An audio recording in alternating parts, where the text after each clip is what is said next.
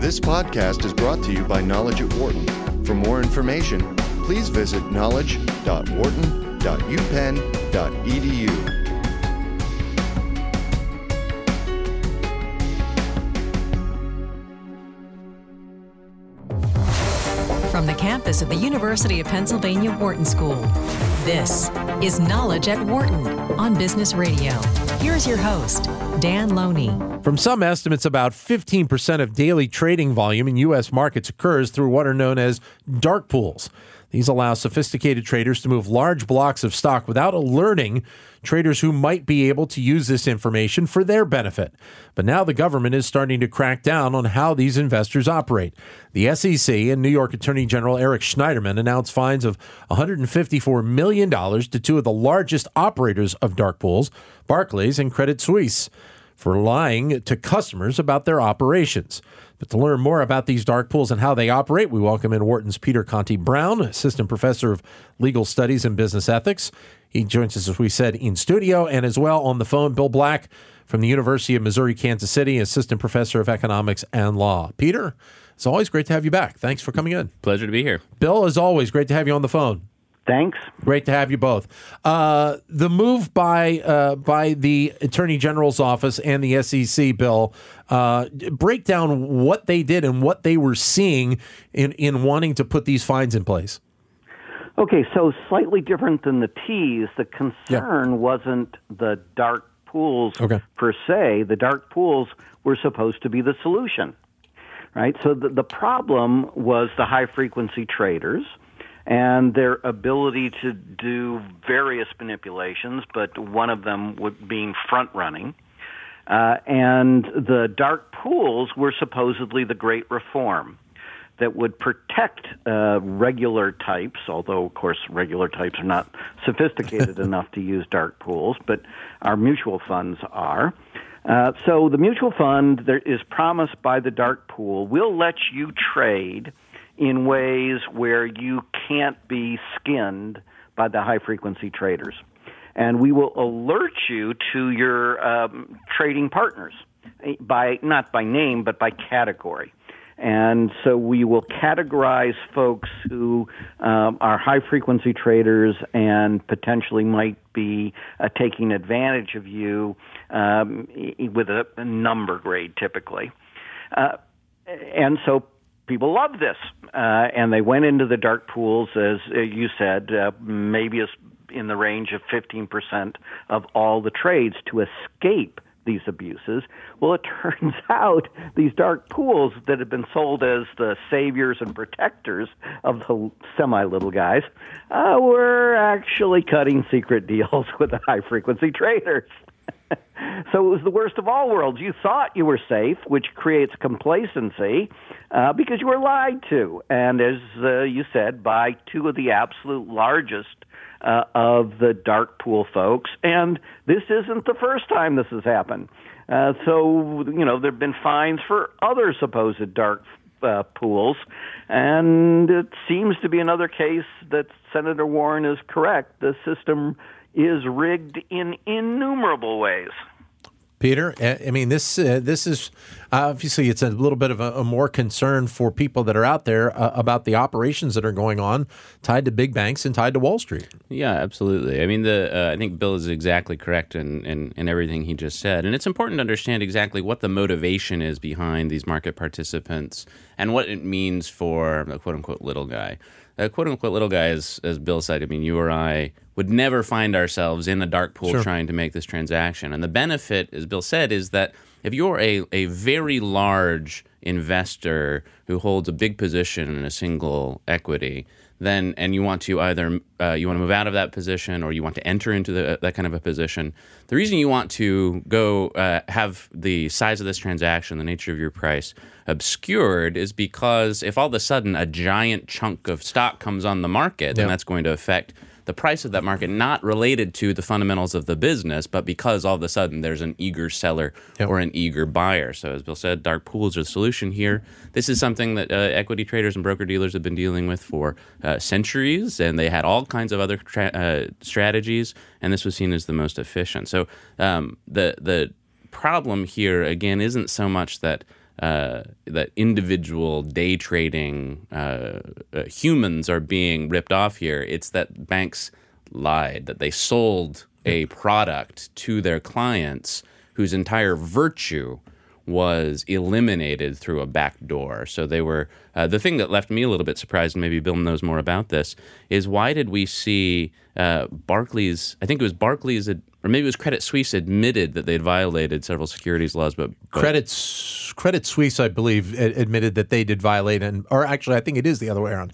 I think Barclays admitted they violated, and Credit Suisse said they did not. Bill, Right. Bill. So, uh, th- thanks. This is actually the hidden story that I wanted to talk about as well. This is the high cost of not enforcing the law and not creating precedents.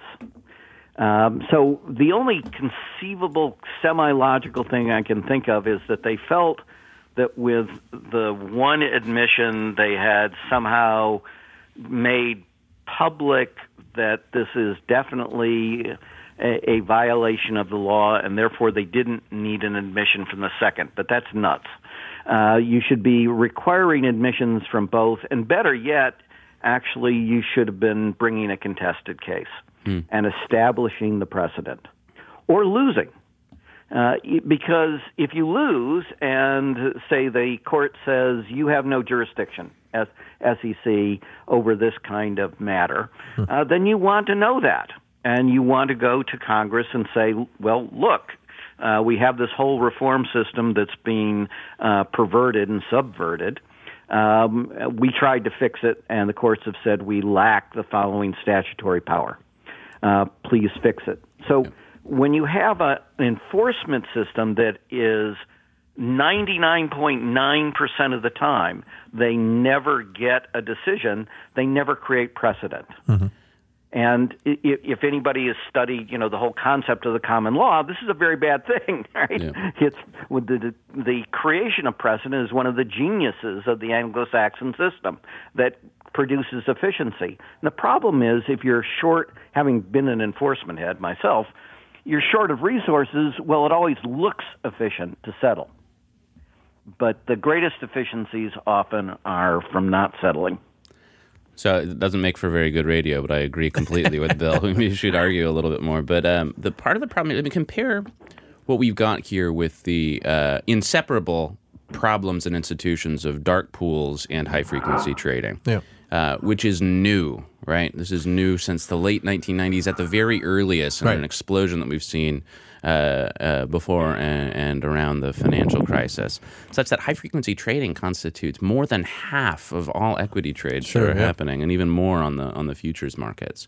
Compare this to the slow and steady development of law around things such as uh, uh, fraud violations in securities markets or insider trading. Uh, this is still a very active space, and. Sure, we yeah. get the development of this kind of, of case law, these sorts of rules. We have arguments in uh, on both sides of the bar in, among academic circles about what constitutes insider trading as new facts, new institutions come online. Yeah. We are not getting that with high frequency trading and dark pools. Uh, it makes it so that I mean, even by the very names of them, they become these mysterious uh, uh, uh, unknowns that that can, as they continue to grow.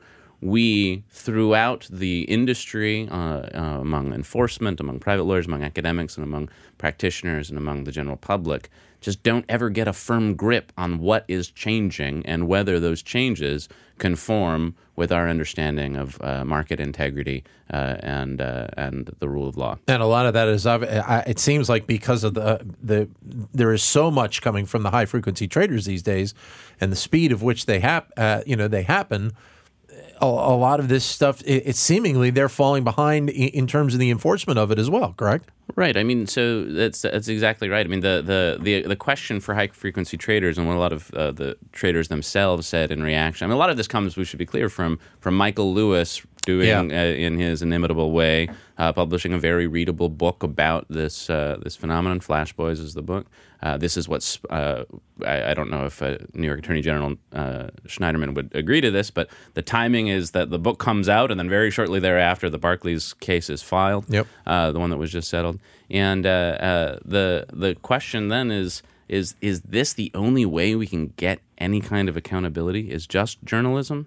I mean, the journalism is very good. It's useful, but uh, journalists don't have the subpoena power. We wouldn't want them to. Sure, they don't yeah. have the enforcement authority. We wouldn't want them to. And so, um, but that's only one end of the stick. And it looks like, from the perspective of high frequency trading and, uh, and to a lesser extent, dark pools, we get one end of the stick picked up as more and more journalism comes online explaining these phenomena, but the other end of the stick to explain and explore and use the power of of law and government to resolve issues just isn't isn't following. But isn't that also a problem? Just a, a kind of an enforcement in general, whether that be in this situation or, or you know, you name it across the board.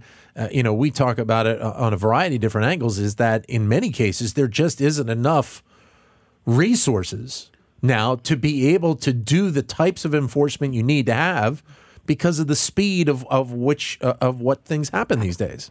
That's part of it, but part of it is also deliberate.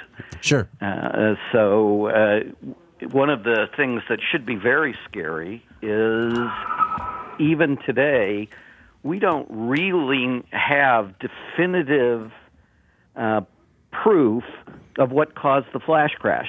Yeah.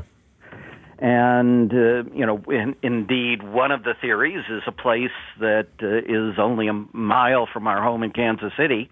This, uh, you know, regional uh, broker somehow caused it. And there's another theory it was, was uh, manipulation by a particular uh, person abroad uh, that may have prompted it. But uh, the SEC is not capable of doing those studies.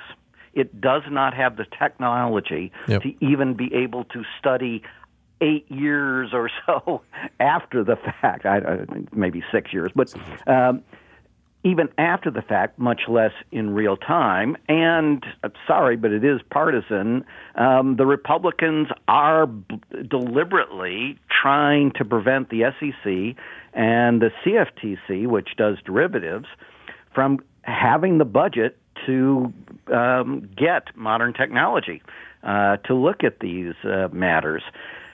Indeed, the very existence of the dark pools and their size, roughly 15% of the market, tells us in a way about uh, the failure, right?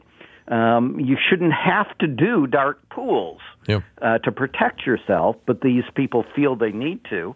And agreed that high frequency trading is probably above 50%, and in other categories, well above it.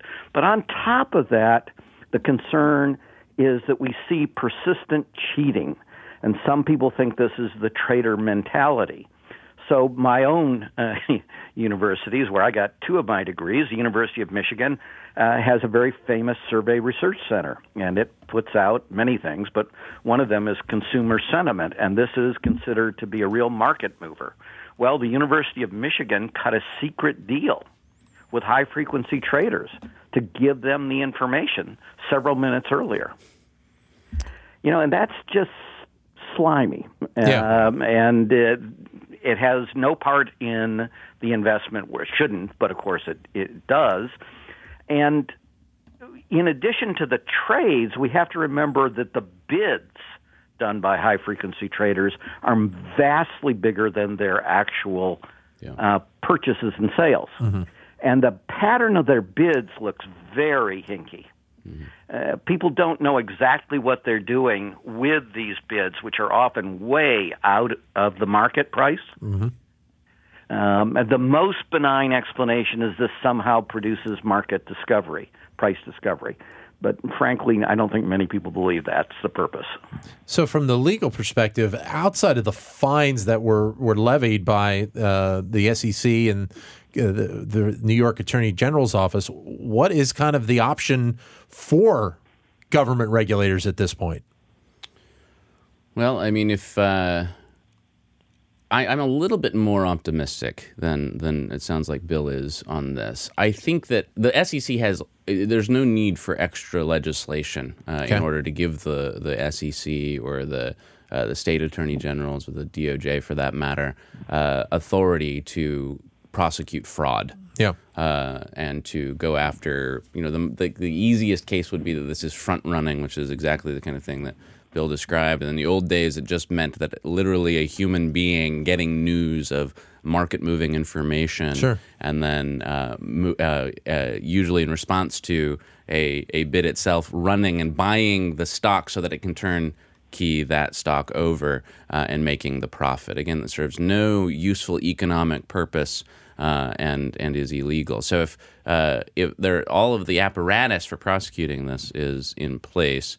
And it is, as Bill said, just a question of resources. The reason I'm more optimistic, though, is that we do see in in uh, in some over the long arc of of enforcement history something of a swinging pendulum. Sometimes that pendulum very much gets stuck in one direction. But if this kind of uh, in, if enthusiasm for these kinds of settlements and fines and admissions of guilt in, increases, especially given that the people hurt by this are themselves pretty large actors, Yeah. um, who might be behind uh, uh, some changes, we could see a reallocation of of the agency's admittedly scarce resources toward enforcement. Now, again, that we could see that. We know, Right. it's not it's not certain, um, but at this point, it's really a question of of will as opposed to law.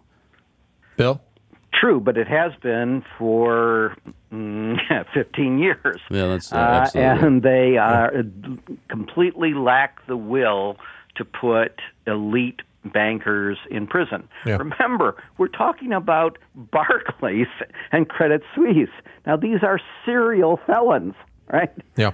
Serial felons who have committed not hundreds of felonies, if these things are true, but depending on how you count it, hundreds of thousands or millions. and nobody goes to jail. So not even in the old joke in criminology that you know the, of the vice president in charge of going to jail. So they don't even have to throw some ritual uh, person into the volcano from low in the food chain. Um, it's as if the Department of Justice forgot that it is actually supposed to prosecute people if they have a title banker. yeah. Go ahead. Well, it, it's it's the puzzle though here for me is is why would the SEC and uh, the U.S. Attorney's Office in, in Southern District of New York, for example, show so much interest in in going after insider trading and so little going after what is orders of magnitude m- greater and more frequent of Yeah. the same kind of principle. Yeah. Right? That high frequency trading, when it's done this, I mean, let's be clear. Some high frequency trading, they're just algorithms battling each other. Sure, Right. yeah. And in that case, uh, uh, God bless you. You Go to the dark pools, do whatever you want to do, put your strategy and algorithm against your opponents, and see what happens. But but the kinds of uh, transactions we're talking about here are decidedly not that. Are using the architecture and technology of high frequency trading in dark pools against humans and organizations that humans create in order to exploit the difference between human cognition and uh, uh, and robots, computers, right?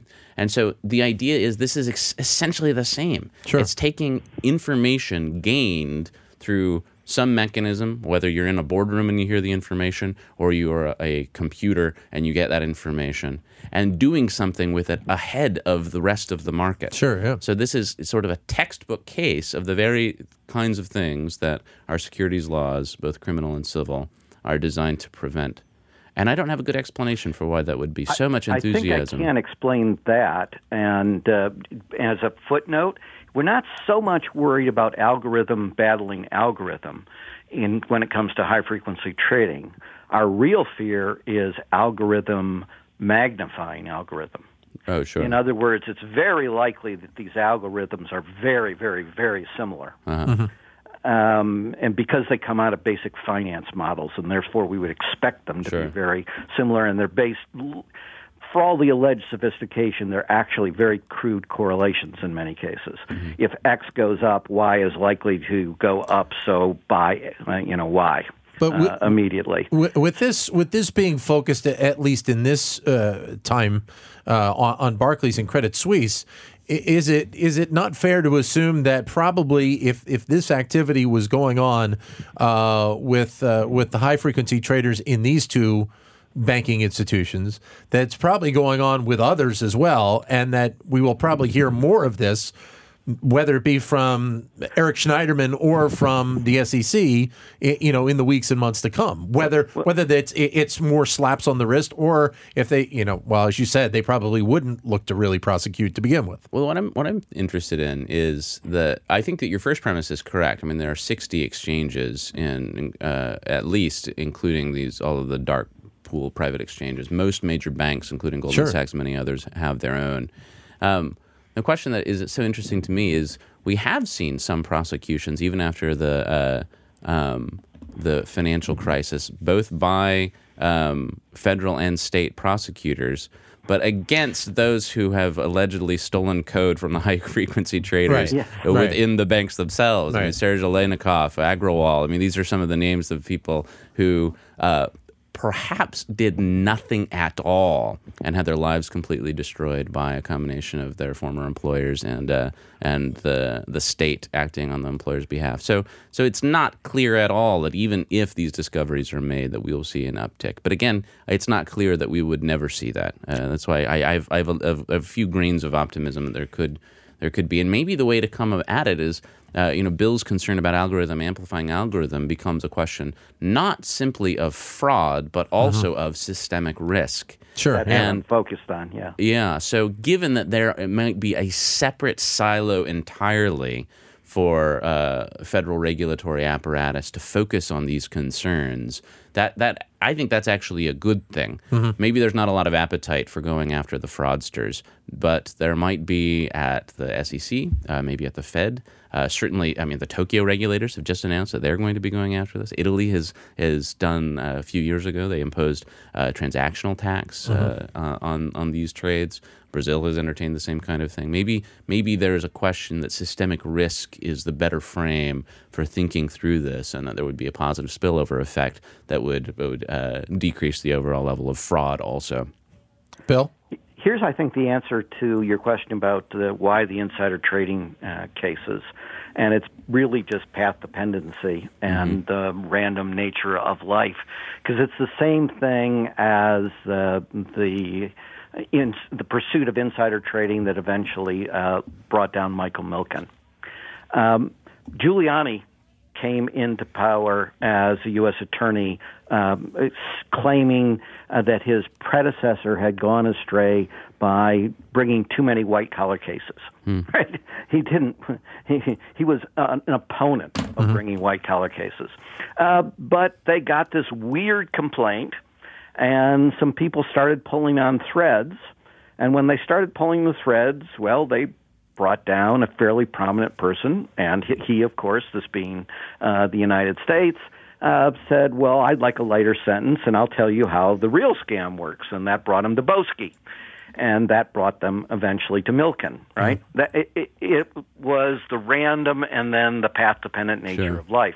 The same thing appears to have happened in the insider trading here, that they got a, somebody who blew the whistle, and they went and they looked and that led them actually to the most senior banking executive where something has actually happened to them.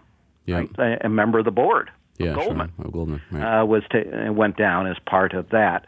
So I think that's what happened, and, that, and it's just the the normal investigative process. Yep. Except that the normal investigative process doesn't happen in all these other areas. Bill, thanks very much for uh, for joining us today. Greatly appreciate your insight. Thank you. You got it. Peter, great to see you. Always a pleasure. You got it. Thanks very much for coming in. For more business news and analysis from Knowledge at Wharton, please visit knowledge.wharton.upenn.edu.